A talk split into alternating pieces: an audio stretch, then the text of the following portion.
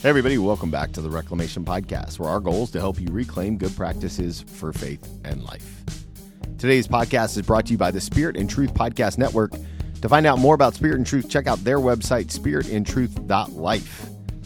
Friends, I'm so excited to bring you episode 106 with a friend of mine who I've known for a little bit now. Her name is Missy Young, and Missy is uh, in an interesting role. She works in the tech world in Las Vegas, Nevada. And God has just been doing some incredible stuff in her life. And she just started a brand new podcast that I want you to go subscribe to called Boldly Go. Now, Missy is all about being bold and faithful in the little things. And she was a shy kid who was kind of born into boldness. I love her story. I love the way she talks about little bold steps. And uh, I also thought, think she's got a good word for us guys specifically about how to support our women friends in the workplace, and especially in her world, and, and actually my world too, where um, you know it's kind of a guy culture a lot of the time, and and I think we can do better, and I want to do better for my wife and for my daughter, and for people like Missy who are out there trying to um, lead and lead well. So I'm super thankful for this conversation. I know you're going to love it. If you do, do me a favor, hit the subscribe button wherever you listen to podcasts at. That way you don't miss any of our upcoming episodes. Leave a rating or review wherever you listen to podcasts, but especially on Apple iTunes. They pay a lot of attention to that sort of thing. And finally, the best compliment really is to share an episode with a friend. Maybe there's something in here that Missy says that's like, wow, you need to hear that. Share the episode. It goes a long way to help, uh, you know, spread the word about what God's doing through this platform. As always, I'm super thankful for you guys, for the connection, for the opportunity to grow together and see what God does. So, without any further ado, here's my conversation with tech guru, leader, and podcaster, Missy Young. Hey, everybody, welcome back to the podcast. I'm excited today to have a friend of mine. We've known each other for, I would say, it's probably been about six months, right, Missy? I think so. Maybe a little longer. Yeah. Uh, yeah, maybe a little bit longer. The COVID times makes mm-hmm. everything super weird. Mm-hmm. But I'm here like today. March forever. Yeah. Oh my gosh. it's, uh, it's, still 2020. Actually, I don't even day. know what's happening. Uh, so I'm here today with my friend Missy Young. Missy, how how is life in Las Vegas right now? Life is absolutely wonderful. Uh, the governor just announced they're lifting the restrictions here for COVID, so large gatherings and all of that. So ho- hopefully, Las Vegas will be coming back to life, which will be a huge blessing for all those who have been unemployed for several months due to the pandemic. So, uh, and we have gorgeous weather here. I think it's going to be 80 degrees and sunny today. There you go. Mm-hmm. Yeah, just I, I absolutely love living in Las Vegas, and we actually have more churches per capita than any other city in the U.S. Holy smokes! Mm-hmm. Yeah, well, uh, we have we have more sin, so the Lord provides. the Lord provides. There you go. Uh, now, how did you end up in Las Vegas? It's got it feels like an interesting place to be. Were you were you born there? I was not, and living in Las Vegas was definitely not on my bucket list. I honestly okay. don't think that it's on anyone's bucket list. No, I uh, love Las. I love Las Vegas. Oh, sure, but I don't see you packing up and moving here. no, that's true honey, I'd like to go live in the middle of the desert. I don't think she's going to buy it. I don't think yeah. Karen's going to buy it. Right. So we we moved here from Huntington Beach, California, uh, okay. about 16 years ago. Actually, almost 17 years ago now. So uh, my uh, I was I'm in the tech field, and I was sent by my company out to Las Vegas to work with a very small company called Switch and on a project. And so after working with the very small team at Switch, because it was a, a, bit of a startup at that point, had been operating for a couple years. Um, I, I got along really well with everyone on the team, and they said, you know, we think you'd make a great fit. Would you consider moving to Las Vegas? So I went and talked to my husband about it, and he said, will you always wonder or regret not having taken this chance? And I said, mm-hmm. yeah, I think I will because I think this company is special. And so he said, let's do it. So we packed up the kids and moved to Vegas. So uh, it was really a, about a two minute conversation. And I, I've actually found that I really love living here. I had a lot of misconceptions about what it would be like to live in sure, Las Vegas. Sure. Uh, but it's actually just a, a, bunch of suburbs and and you know normal people clustered around a, an amusement park like with, any other city that has, you know, like Disneyland yeah, in California. Pretty amazing weather, though, right? Like, I mean, you guys, you guys are usually bringing. Um, I mean, if you if you don't mind the heat, you're bringing some some great weather. Well, it's actually, uh, and this here's a nice statistic for you. It's actually 72 degrees or below 70% of the year here in Las Vegas. No kidding. Mm-hmm. Yep. It's only hot here during the summer. And even then, for the most part, only in the daytime. We have 20 to 30 degree temperature drops almost every single day. So it could be 100 degrees in the daytime, 75 Man. at night. Mm-hmm. Have you thought about volunteering for the Las Vegas, uh, you know, tourism economic development? Yeah, that's yeah. what I'm well, talking about. That's kind of what I do because I, I, you know, my company uh, has a ton of infrastructure here in town, and so oh, we, sure. we run a, a large chunk of the internet for the for the nation here in Las Vegas because there's also no natural disasters here. There's oh. there are zero recorded natural disasters that have ever struck Las Vegas. Wow, man, so, this is like mm-hmm. I, I know my listeners didn't dial into like with this kind of facts coming at them hot. I like it. Oh, I got plenty. I got lots of. I know all the history of the town, and so anyway. But uh, yeah, it's a it's a neat place to live, and there are a lot of companies that run their physical infrastructure here with us because it's so safe and so connected.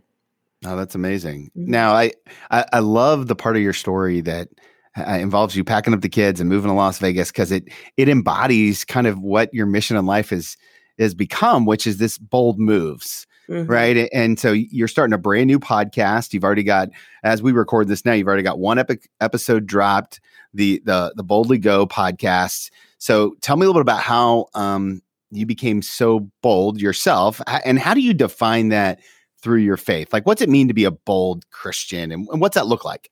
Sure. So for me, boldness came about at a pretty early age. Uh, my dad was in the military uh, we traveled around quite a bit, and I I realized at a young age that I could either be the new kid with no friends, or I could be super outgoing hmm. and friendly and make friends everywhere I went. And so, even though I was shy, I, I didn't like the experience of being the shy kid who was left alone because no one knew who she was. So I decided to, you know, go forth yeah. past the shyness and try to make a bunch of friends because it was more fun to have friends than it was to not have friends.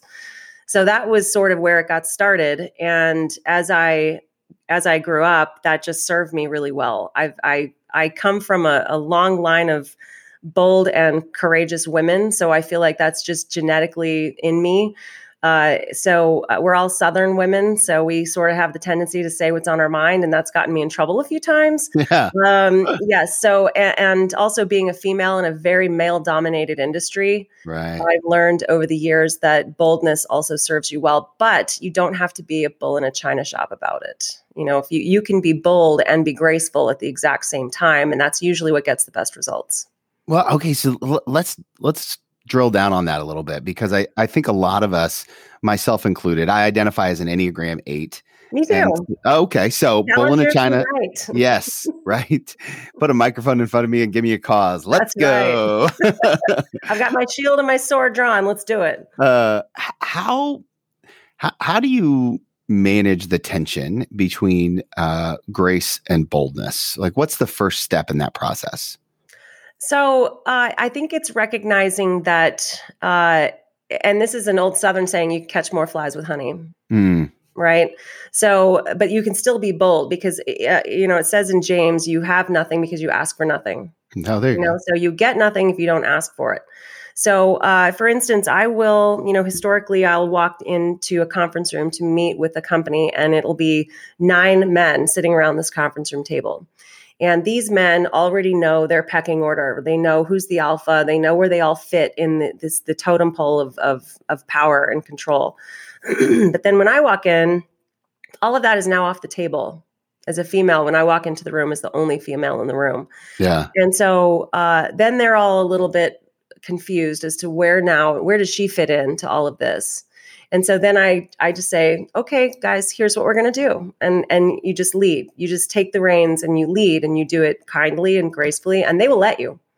Sure. Because they're not sure what else to do. That's what I've found. Yeah. And, and, that's being bold and having courage and taking leadership, but without hitting people over the head as you're doing it you know so uh, or i've had um, you know you walk into the same conference room with the nine guys and and the one guy will get up shake hands and kind of look past me and say oh is it just you that's got to feel warm and, and fuzzy I'll, and I'll say, yeah, is it just the nine of you? Because now we're evenly matched. you know, and you do it with a great big smile, and they they laugh, and they then they kind of realize what they said, you know. Sure. But, but you, so that's another way of being graceful about it. You can be humorous you know you can use you can use humor to soften that no i'm i'm equal with you and we're going to do some great things together regardless of our genders you know i mean it doesn't yeah. that shouldn't matter and I, I would say things have gotten much much much better than it used to be. You know, my my second boss in tech, uh, th- I actually got hired first into the technology field by a woman who wanted to give other women a chance to get into the industry. This was back during the dot com days uh, in Los Angeles, mm. and uh, she was she mentored me for a few months, and then she left because she got another job offer, and she was replaced by a guy who definitely did not think women belonged as women should not be engineers, basically. Mm and he definitely tried to create situations that would make me quit. He would give me just the worst assignments you know send me into compton and inglewood and watts and just some of the most gang ridden areas of los angeles. So here i am this little white girl driving a big white van full of millions of dollars of technology equipment you know driving around to different buildings to do technology installs at different small companies and so on. But i always said wow i might get shot but i'm not going to quit. That guy is not going to run me out of here. Well, then he started doing things like leaving playboys on my desk oh, i mean just, just, horrible you know. But then he started giving me assignments that were way above my pay grade like super complicated networks that i would have to go and, and install. And so i would ask other technicians for help. Hey how do you do this? Show me how this works and show me you know. And they all helped me you know, so I discovered early on, first of all, Mr. Rogers was totally right. Look for the helpers. They're always there. Yeah, that's and, good line. And also for every one person who was some sort of a roadblock or stumbling block to me, there were 10 who wanted to help. You know, I think most people are genuinely good. Most people want to do the right thing. And so, but again, if you don't ask for the help, you won't get it. You ask, you have not because you ask not. Well, what what did you learn about God in the midst of entering I, I, mean so like it, it sounds like part of the story is um, hey i'm going boldly even in the midst of fear right? Because certainly it sounds like those are fearful situations but also i'm going boldly because this is where i, I feel called. W- what did you learn about god in the midst of of kind of that season of your life where it must have felt like persecution for years? Yeah it was it was um you know i i think i was gifted with unnaturally high self esteem. So it didn't, you know, it didn't. Um, I, have a great way of of saying, well, he's he's got his own problems. Like it's not mm. personal to me. And I, I learned that um, very early on. Uh, actually, I, I, it really was driven home uh, during my first pregnancy when I found out halfway through that the the baby had actually passed away, and so then mm. I had mm. was going to have to have surgery to have the the the deceased baby removed from me and mm. you know it was insult to injury just so I'm devastating so your first yeah. pregnancy you're so excited and you're planning the nursery and you know all the things that you're doing and uh, I was, you know, in this this medical room, and the, the, the technician who had done the ultrasound. This was about halfway through my pregnancy. He said, "You know, you can stay in here. I know you're upset. It's totally fine you know take as much time as you need. Uh, and so i called my pastor and his wife and they were coming they lived like right around the corner so they were coming. And i thought i heard her voice my pastor's wife out in the hallway and so i stuck my head out in the hallway and there she wasn't there but there was a nurse talking to another nurse with their backs to me and she said well i don't know what she thinks she's going to do but i'm not holding that room all day just so they can stage their gd revival. Yeah and all the grief and shock and pain I was feeling all all concentrated and pinpointed into one little laser that was focused on the back of this nurse's head. She was in danger. okay. and I I heard this I heard this little voice on my in the right ear and I I know it was the Holy Spirit. I heard a voice say, "She doesn't have a problem with you. She has a problem with God." Mm. And that just it deflated all that anger that had that had instant instantaneously welled up inside of me. And that's really what i when i go forward and i make bold choices in my faith i i remember if they have a problem with it it's not a problem with me they have a problem with god. Yeah. I don't have to take it personally. I just have to do what what i know god wants me to do. I just have to be faithful in those little things. And that's really what boldness is. It's saying no i'm going to choose to make a choice that honors god rather than than honor that honors my fear of what are other people going to think of me. Because i think that's really one of the the major things that holds us back especially today in the in the you know social media and all of those things. I mean when we were kids tony i know you know this because you're a gen xer like me right? Yeah. Yeah the worst thing that could happen to us was that you were on the phone with somebody and you didn't know that there was a three-way call happening and you said Oh, right. that you shouldn't have about this other person that was a, that was a, like the worst thing that could happen to you Or now my dad was secretly on the phone. there you go that too parents Equally bad. Yes. Yep, yep. Oh man. Not but now if you if you make a mistake or do something that you consider embarrassing you know it could be potentially shared on social media and broadcast out to everyone that you know and that's especially harmful for our teenagers i think which Mm. is why i don't let my kids get on i didn't let my kids get on social media until they were in their late teens uh, and i've got a plethora of advice for you as a technical person about what you can and can't do with your kids on the internet but that's neither here nor there the, the key is though is is that fear of that public shame or embarrassment has become such a such a lightning rod for us when it comes to the choices that we make and we have to you know for those of us who for if your faith is important to you if god is important to you you have to say no what's more important to me what other people think of me or what god thinks of me because i'm going to end up having to discuss this with god at some point At some point, right? Like you're Mhm. not getting you're not getting out of this alive. No one Mhm. no one has yet. yeah and i've found that every little bold step i've taken for god has been good for me Hmm. You know, I mean, it, it- God sees us when we take those little bold steps. He sees us when we make those choices for faith over fear, and He honors that. And He's going to to reward you for that, and it, and it's going to embolden you to take that next brave step, whatever that is for you. You know, I had a, a gal that that works at another company that we had been working together on a project for a couple of days, and she said, "I noticed that you wear a cross on your neck every day." And I said, "Yes," and she said, "Are you allowed to do that at your company?" And I said, Well, are, are you not allowed to do that at your company? She said, Mm. Well, I mean, I guess I am. I'm just, you know, worried about the backlash and I don't want people to think I'm shoving my faith down their throats. And I said, Okay, well, that's, I, I totally understand that, you know, but if you see someone wearing a Jewish star around their neck, do you think that they're shoving their faith down your throat? She said, No. I said, Okay, great. I said, so I don't think people are going to have that same opinion of you if you wear a cross around your neck. I said, and, and God is going to see it if you do something. If you do something for you that's scary, Right. if you do something that honors God instead of paying, you know, instead of obeying your fear, you obey God and you do the right Oh, that's thing. good. You know, God will reward that. And and and I also told her, also, this is America and you have rights. Sure. And you absolutely have the right to express your faith. Doesn't mean you can go to work with pamphlets and proselytize and all those Sure. things, but can Yeah. you express what you believe? Absolutely. And we need to we need to absolutely enjoy those rights and employ those rights on our own behalf for as long as we have them. Yeah. it- so there's a lot there to cover. Obviously, I, I think uh, I, one of the questions I wanted to ask you that kind of was brought up as I heard you telling your story a little bit is that I, obviously I'm I'm a male in a mostly male dominated field, very similar to the tech world. Ministry is probably you know as equally male dominated, if not more, if not more, right? Um, speak to us for just a minute on, on what what is something that I can do or that other male listeners who are in male dominated fields can do to help not make it so difficult for our female counterparts to get a seat at the table? Mm. I think there are lots of, that's a great question, first of all. And there's lots of ways that this can happen. And some of them are as small as not start, like looking at who is on an email that you're about to send, because this is, and I've done it, I'm, I'm guilty of this too, Sure. saying, hey guys, Hmm. when not everyone on the email is a guy. Right.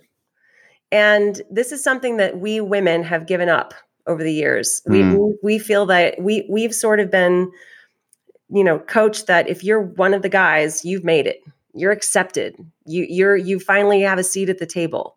But if I sent that same email to a group of mixed company and I said, "Hello, ladies," I guarantee you, the guys on that email would not be happy with that. You know, it's so funny. It's when you said that, I I, I was pretending like I, I would if somebody I'm like, man, there there's almost a condes there's not almost that that almost feels condescending. Right. And that is that man, that's just my own bias, right? Like that's what that is, right? Like I, I mean, I mean that's just nothing to do about that other than just repent, right? Like Mm-hmm. And and do better, you know. Yeah, and do better. Not, you know, I, I I know, believe me, that when when people send emails like that, because I've done it, I go, hey guys, you know, blah blah blah, because you just don't catch it because it's just become such a normal part of our right thing. But but I, it was called out to me once when when uh, a, a guy I know sent an email to four people on the email, and all four were women. And he said, hey guys, you know, here's the the project timeline, blah blah blah. And I was like, wait a minute, no, no, not one person that you're sending this email to is a guy. Wow. You know, so you there's so many other things you can say. Hey team, hello everyone, or just hi all. Right? I go I go hi friends a lot. That's why I go hi friends. But we as women have actually given that identity mm. up in order to get a seat at the table. But men didn't have to do that. Yeah. If I send an email to all men and I say hello ladies, they're going to be upset. I would imagine. Yeah, I, I would and, imagine. why? Would, why would they be upset? Why are women not upset to be called guys, but men sure. would be upset to be called ladies? So it's just those are just these little little nuanced things that we've all mm. you know accepted as normal, and I think we need to kind of unwind some of those things. Uh, and I would say, you know, making sure that when you are having a group meeting, you say, "Is my group diverse?" Like, yeah. look around the room. Is the group diverse?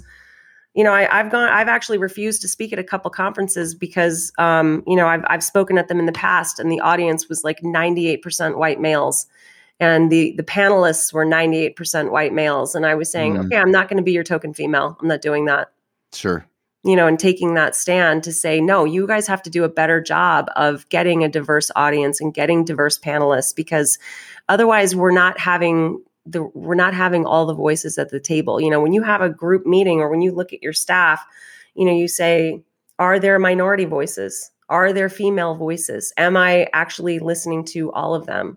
You know, it doesn't mean that that uh, you know you have to go and, and fire half your staff and replace them with this, but but how can you diversify that more and make sure there are more voices at the table? You know, we we had a interesting situation at my church where there was a an issue that came up with someone on staff and they said, What do you think we should do? And I said, uh, I would invite some of your congregation who are who are African American to come in and tell you what they what they think about this mm. situation gather their voices and then make your decision about what you want to do because then you can say you group of white males that in this particularly racially charged situation you listened to your black community and you and you did what they thought was right I love that. Well, and, and more than anything, right? Like it's intentionality. I'm intentionally making space, making room, bringing the voices to the table, and pausing enough to listen to that.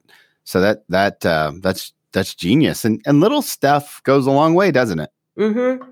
Well, also, if you look at, I mean, this is a, a, just another way in which we we've changed things to be so biased. Is in schools, in high schools. You know, you look at sex education the majority of the messaging is when a girl says no, she means no.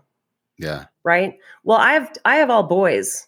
And so I've told my sons, "Hey, guess what? Your no also means no." Mm.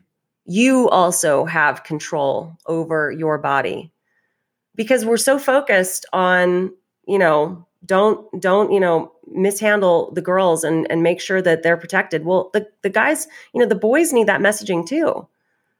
You know, they yeah. able, they need to be able to decide what happens with their body, and they need to be able to feel free to say, "No, I don't want to do that," or "No, I'm not mm. ready for that." And you know, I, so they don't get that education though in the schools. It's up to us parents to make sure that the boys are getting the same messaging because their their bodies, you know, they should have those boundaries too.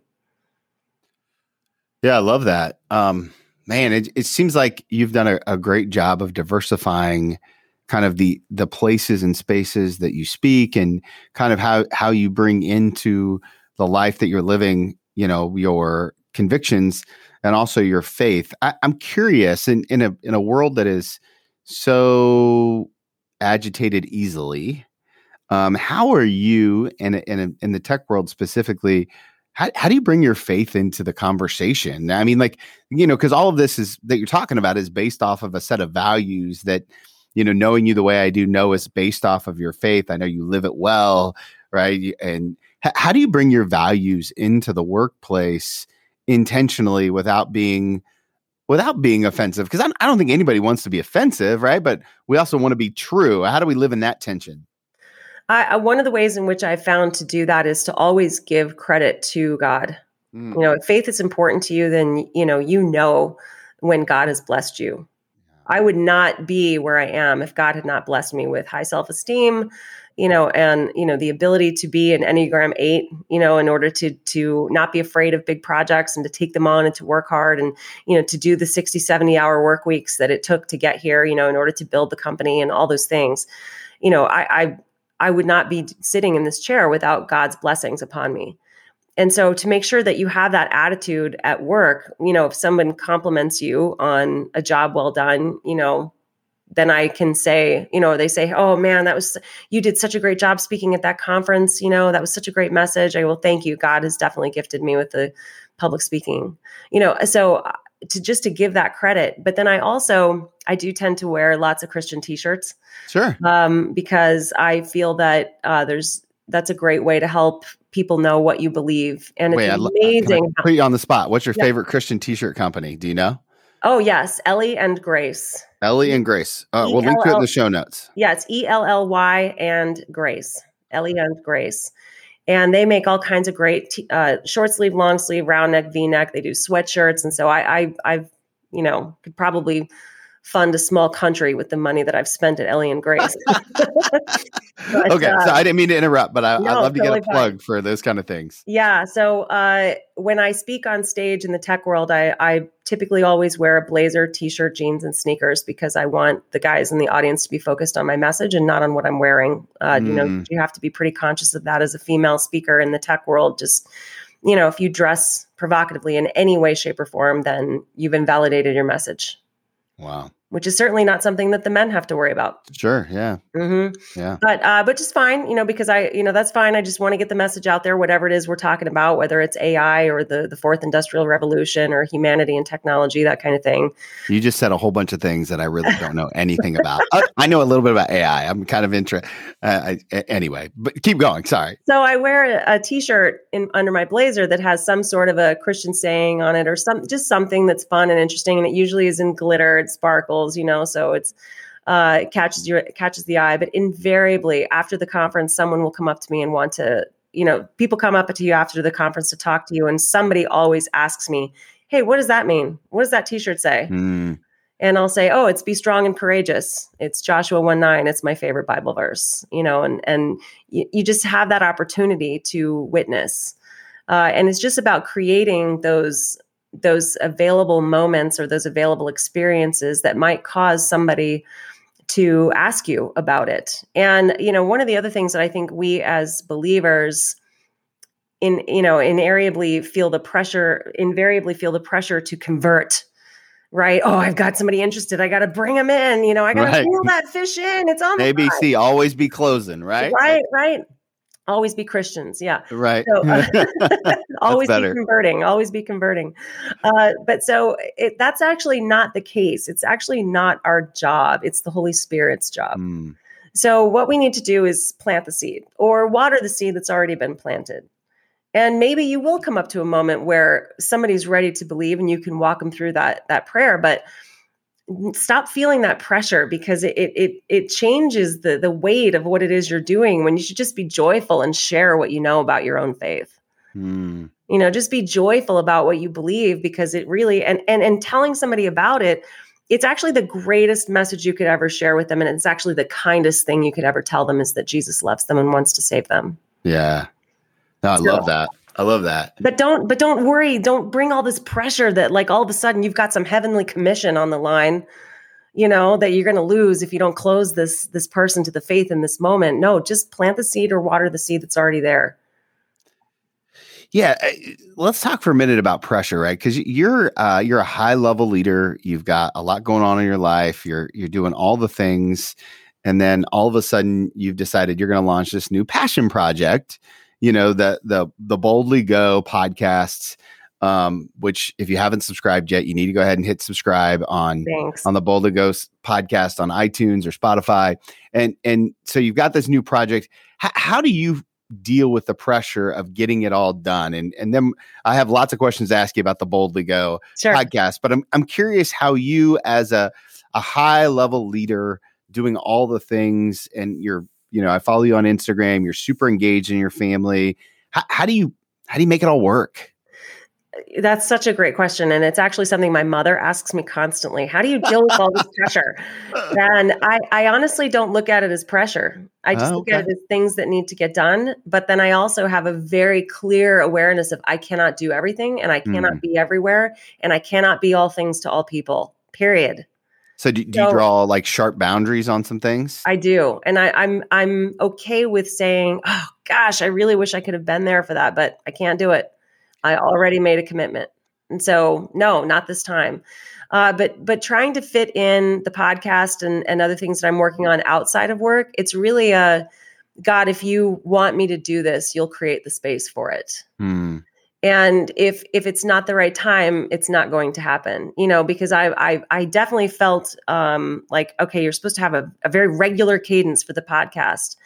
And maybe that'll come at some point but right now i'm going no i'm just going to release podcasts every time i get somebody who agrees to go on it. And i and i can't i can't put this deadline on myself if it has to happen by these times. Says who who says it has to happen then right? So, right. so in order to just just lighten that load on yourself and say no you don't have to put these huge schedules on something that nobody nobody is going to like not eat if i don't put a podcast out. You know? That, so that's a very fair statement. Yeah. So so to just have that take that breath and just know that that i'm doing this because this is something that god inspired me to do. Well god and bob goff you know but you know uh, and just to say okay it's going to happen organically as it happens and i'm going to go out and, and you know work on making sure i have great people to talk to on the podcast and it's just going to happen when it happens and i just i'm going to be okay with that so um, you mentioned that God and Bob Goff inspired you to, to do this, which I love, and um, I know a little bit of your story with uh, with Bob and with God. And so one of the questions I always love to pe- hear to ask people is how you hear from God. Like how, how did you know two things, right? How did you know that God was kind of pushing you this way, and then how did you have enough trust to listen to this coach, in this case Bob, right? Like who's walking you through this because you know, a lot of people tell me things I should do all the time, and I don't necessarily feel compelled to do them. But here you are launching a podcast. Um, how'd you know it was God, and and how'd you know to trust Bob? Sure. So, uh, so it's it's a it's kind of a long story, but uh, in a I'll try to give it a Reader's Digest. We're version. here for it. I mean, this, is, this is a, a, long dialogue format. Go for it. So I started uh, going to I, I get I basically started launching myself into the Christian conference circuit as just a ah. conference goer, right? Yeah. So I just started going to all these different conferences and and just getting uh, just getting filled with the word and and just really enjoying being around other believers and hearing from all of these great speakers uh, I love listening to uh, good speakers uh, in any field because I can. I, I'm always learning. I love to learn from other people who are doing things innovatively because I I can't possibly have all the ideas myself. I mean, Amen. You know that, and and I learned that from working for a brilliant inventor. This guy has you know over 600 patents and patent pending claims, and he's constantly inventing. I, I'm like I I can't do. I don't. I'm not the inventor. I'm the implementer you know, I make things happen when somebody else comes up with the idea, which is great, you know, and so I don't have to write the Bible. God already did that. I just need Amen. to get the word out, you know? Yeah. So yeah. I'm totally comfortable with that. So going on all these conferences, and one of the things that I signed up to go to after I read Bob's books, well, so first of all, Bob actually came to Las Vegas and spoke at my son's school. Oh, wow. So, my son's school, Faith Lutheran, uh, has a Kenya project with World Vision where they're sponsoring children in a village in Africa. And some of the kids from Faith Lutheran have actually gone to Africa to meet the kids. It's just a, an amazing project. And Bob came to the school on behalf of World, uh, his, a friend of his at World Vision who asked him to do a solid. And I had never heard of Bob Goff before, ever. And I'm like, who is this dude? Like, if, if you don't know Bob Goff, you need to know Bob Goff. You need yeah, to look him up and read real. his books and follow him he's just one of the most joyous people I've ever met. And I bought his books after that. And my girlfriend Cindy and I were there, and we were like, okay, who is this guy? I mean, he was so dynamic on stage and laughing all the time and just so fun. So I got his books and read them and started following him on social media. And then I found out he was doing this thing called the Dream Big workshop mm. which is a place where he it's a, a like a three day conference or it's very small. It was like maybe 50 people, 40 people, something like that. And I went to the one that they held at onsite, which is another just completely magical place in Tennessee. uh, run by Miles Adcox. Onsite was just a revelation. But uh, Dream Big is supposed to help you uncover and and go after your big dreams, but first figure out what's holding you back. Hmm. It's really hard to go after your dreams if you don't know what your impediments are. What is what's blocking you internally from doing this? You know, and for some of us, it's just fear, and for some of us, it's past trauma. Wow. You know, some of us have just so much, so many layers of, you know, like you have that inner critic that was that that has layers upon layers of trauma from things you experienced as a child you know, and sometimes you need therapy to get past that. I'm a huge fan of therapy. I think oh, literally yeah, everybody sure. should be in therapy. Everybody, everybody should find a therapist. If you do nothing else after listening to this podcast, get in therapy. We all need it, Amen. but uh, especially after the past year. Right. So, right. so, uh, so I went to the Dream Big workshop and met Bob, and just was so enthused by everything that he taught uh, and went to other other events. And the last one I went to uh, in February, right before COVID, was the Women Speakers Collective held by Danielle Strickland in New York right. City. And I was starting to feel like, okay, I really want to start you know, also speaking in the ministry world. I really want to do this. So I signed up for the Women Speakers Collective and I went to it. And I'm sitting in this room with maybe 40 other women and the woman on my right has pastored a church for the past 25 years with her husband. And the woman on my left just got back from inoculating orphans in Somalia or wherever it was in Africa. Right. And like everyone in the room had this massive ministry background. and for the very first time in my life, I had imposter syndrome.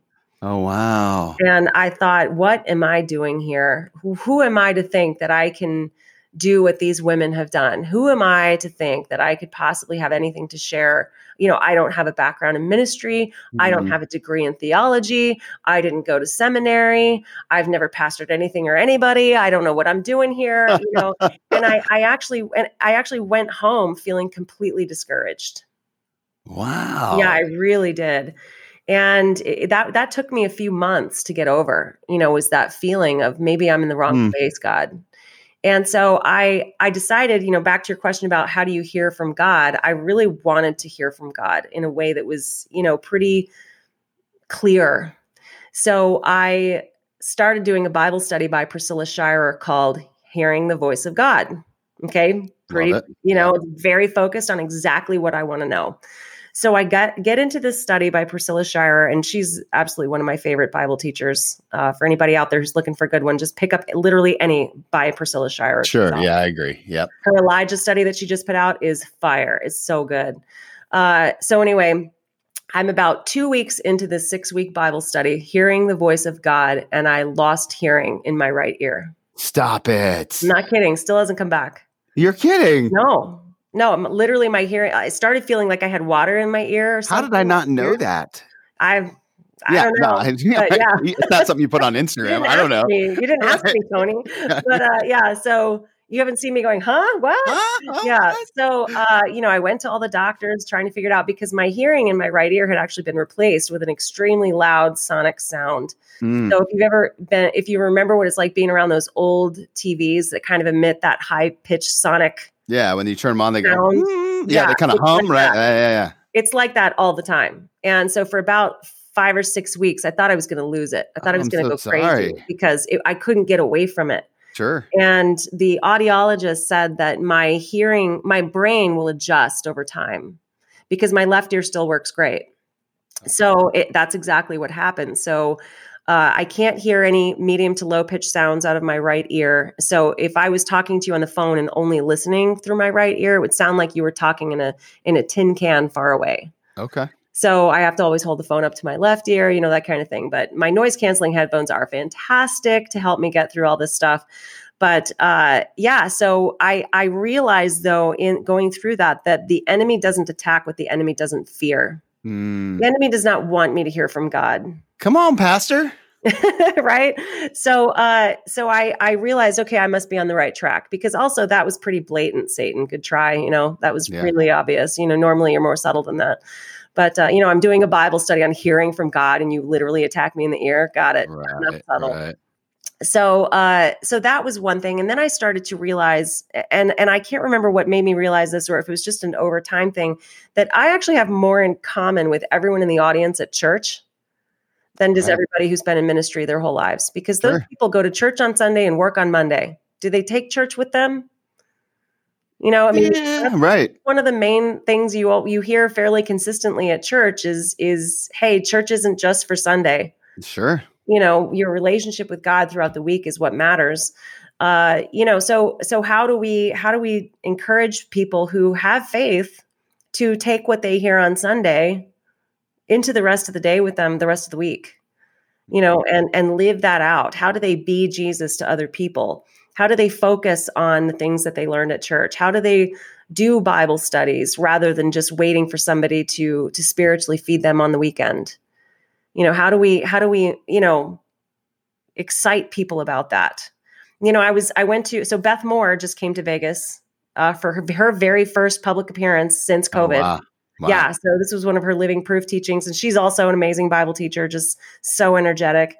Um, but I got there and I went to, there were two days of it. The first day, a friend of mine went with me, but the second day I was there by myself. And I, I always type my, my notes and prayers and stuff on my iPad. And I typed the thing. I go, God, I need to find a group of women who is, who are as focused on studying the Bible as I am. You know, I need to find a group of women that that can support me in this and that I can support them and that we can do this walk together. You know, help me find a, a pack to run with spiritually. And I typed that and I looked up and across the room, I saw a girlfriend of mine that I have not seen for I don't know three or four years. Oh wow! And she she looked at me, I looked at her, and we got up and ran to the middle and hugged. And she said, "Are you here by yourself?" And I said, "Yeah." She said, "Well, do you want to come sit with us?" And I said, "Sure." So I went and sat with her and her four friends who are starting a Bible study on Galatians. Like, oh, God oh, come on! God literally answered my prayer That's instantaneously, so awesome. like so awesome. right there in the moment. And I and I told somebody, I go, yeah, that's never happened before. Happened to me before. And then I said, wait, maybe it has happened to me before. I just didn't know. Mm. But this time I saw it. You know, this time I saw it happen. That's a so, good yeah. word. So so there are, you know, God t- talks to us differently all the time you know but we but if we don't have our spiritual eyes and ears attuned we will miss it. You know so how so is god talking to us? Yes he talks to us all the time and he wants us to listen and he wants us to be in conversation with him. But we can't do that with all of these distractions. You know i went up to the mountains on saturday just to have some peace and quiet so that i could write and and just you know decompress and and have some time by myself. It was about an hour of me fighting this internal battle of you don't have any connectivity. What are you going to do? What if somebody needs right. to you? What's happening on social media? You know what if, what if your husband has something you know or what's going on with your son and you know this and that and the other? Like for an hour i fought the urge to go back down the mountain to get to where i was, was within signal range. Because i thought i can't do this if i if i don't at least have the ability to have connectivity. And i went wow i am addicted to connectivity and I knew, you know, you know this sure. about yeah, yourself, absolutely, yeah. But you don't really know it until it's gone. Until you feel it, yeah. Until yeah. you feel it like deep at the core when you feel it, you're like, oh gosh, I'm ripping out my insides. And I remember, you know, when I was a kid during summer vacation, my parents would be at work and I would just be gone all day. They just, they, right. you know, the rule was be home for dinner. Yeah, when like, the when street lights came on, when the street lights came on, it was time to go home. Or, or my dad sometimes would whistle. whistle. Yes. Whistle. Yeah, we all and we all were like dogs and we were attuned to one specific whistle. Like I didn't respond to my friend's parents' whistle. Right. It's my dad's right. That's my dad's. Right? Yep. Yeah. I was like, oh, that's my dad. I gotta go. If he whistles yeah. twice, I'm in big trouble. exactly. Yeah. You don't wait for that second. Don't wait whistle. for that 2nd whistle. You don't want to no. wait for that. Put down no. whatever it is I was doing. I gotta go now. Dead. Are we attuned to hear the voice of God like that? Mm, that's good. You know, are we going? Oh, that's God talking to me right there you know because if you do bible study you will hear god talking to you through his word. That's what that is. It's a love letter to us. It's the letter that he wrote mm-hmm. to us. And there's never i mean you could hear you might read the same verse 50 times and then something's going on in your life and you read it again and now it takes on a whole new meaning for you. It's why it's the living bible. I mean it is constantly talking. And the bible convicts. I mean i can sit on an airplane. This is something else. I've i've actually experimented with this for fun because this is the type of person I am. I'll take my Bible out and put it on the tray, you know, next to whoever it is I'm sitting to. And and if they're a believer, they love it. Like they instantly start talking to you. If they're not, they physically recoil. Wow. Like like you put a snake out there, a live snake that's going to bite. They're like, "Oh, okay." You know, like they just they're like, "I can't. What are you doing?" You know. But if I put any other religious book out there from any other religion, no one cares. Wow, interesting. And why is that? It's because the Bible is true and the Bible convicts. And if you're not a believer and you feel that conviction tugging on your heart, ooh, you might not like that. Man, I well, and I, I think you're right, right? Like I, I think that's it's all it's all tied together and and I love I love your passion for it. I love the way that it's working inside you and and um I I know that my listeners, they're praying listeners, right? I got a bunch of people who are working really hard to reclaim good practices for faith and life. And so um when they think about the Boldly Go podcast, which by the way, I love the Star Trek nod. Oh, thank uh, you. I, I read about that on your website. I was like, yeah, yeah, she did get it. Uh, when they pray about the Boldly Go uh, podcast, what should they be praying about? Like, w- what are we hoping that God does with this brand new platform and the courage and the way that He's designed you and how all this is going to come together beautifully? W- what are we uh, What are we praying about here? Thank you for that. I, I, would say that we are praying for this to, you know, for the guests that that I get to have conversations with, that there is some inspiration there, and some, you know, the the maybe it might cause some inner reflection to go, hey, am mm. I, you know, if if my faith is important to me, if I believe in Jesus, am I living that out at work? You know, have I separated myself from from church and work? You know, have I put those into two different categories? Well, wait, aren't I a believer every day? Right. You know, should my behavior be different at work, you know, because I'm a believer? Maybe. You know, maybe the water cooler talk isn't isn't the healthiest way for you to shine the light of Jesus. Sure. You know, is your friend in the hospital? Have you gone to visit them? You know, are are we are we taking an interest in the people that not only that we work with, but if you're a leader, are you being an empathetic leader? Are you working at that? Because i wasn't and i, I had to learn how to be empathetic over mm. years because it's not it's not a natural thing for me. But I, I learned that i can learn to be empathetic which means other people can too so are you taking those steps? Are you are you letting god refine you? Are you letting god shape you into a new person? You know are you letting jesus come out in ways in your words mm. and how you treat people? You know that's what i hope the podcast will do. That's what i hope these conversations with these amazing humans will help inspire people to maybe take right. the next bold step. Because if you can just take one you'll take another and then you'll take another and then you'll take another and then you're going to find your life changed and if you're changing for jesus you will only experience joy and happiness through those mm. changes. It doesn't mean you won't won't have troubles in this life. You sure, yeah. said we absolutely will have troubles. But I would much rather go through the troubles of life with God than without God. Amen. I mean, there's I can't imagine going through some of the things I've gone through without without God and his word by my side, cheering me on, encouraging me, reassuring me. And so the, the podcast will hopefully just inspire people to get closer to Jesus and and to let him do his work in their lives. That's so good. So good. I'm gonna pass the offering plate. It was so good. Let's go. Nice I'm here for it. Let's go. We need we need a word like this.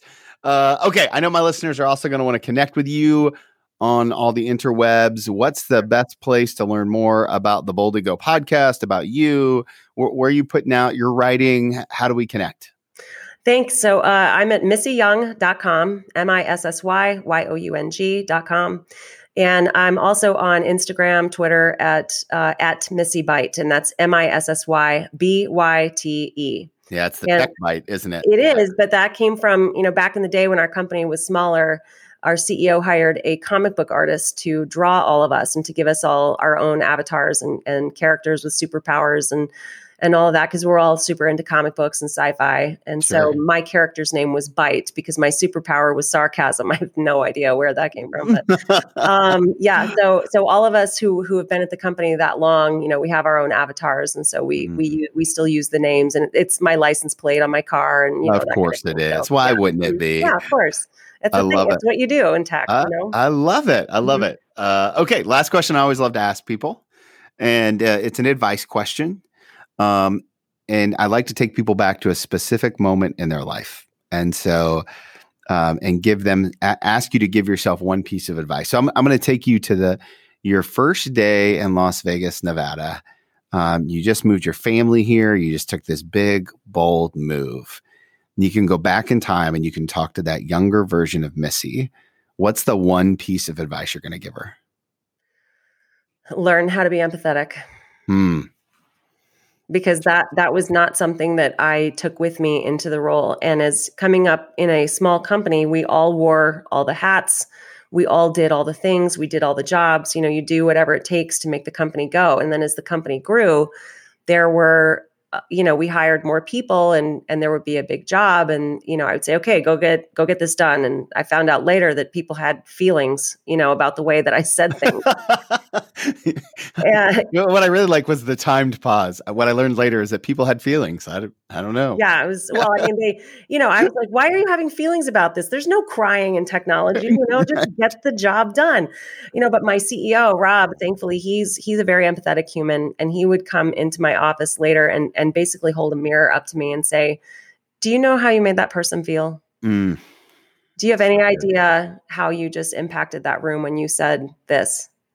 And I, I would, I would originally, I would go, huh? What are you talking about? What do you mean? How, why are they having? Fe- why are they so sensitive?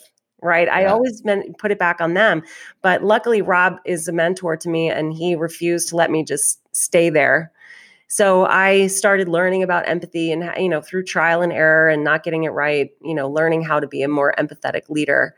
Mm-hmm. Because at the end of the day, it, it's really not going to be about did we get that job done? Did we get that deal done? Did we complete that project? It's how did you make people feel? How did you treat them? That's really what matters most.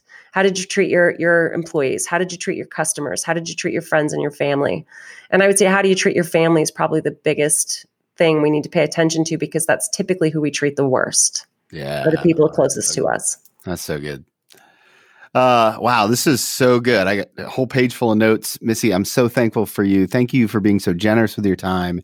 And I can't wait to see what God does through this incredible platform. Thank you for the time today. My pleasure, Tony. And I, I got to tell you, thank you so much for your friendship. It's been an absolute blessing to have you in my life. And I really appreciate the chance to come in here and, you know, to, for me to be a complete windbag on your show. So thank you. Thank you. I loved much. it. It was great. Thanks, Tony. I love Missy's heart in all of this. And this idea about being faithful in the little things is just something that just keeps showing up in my life again and again faithful in the little things and God will do big things through that. And I think that's a that's a good word.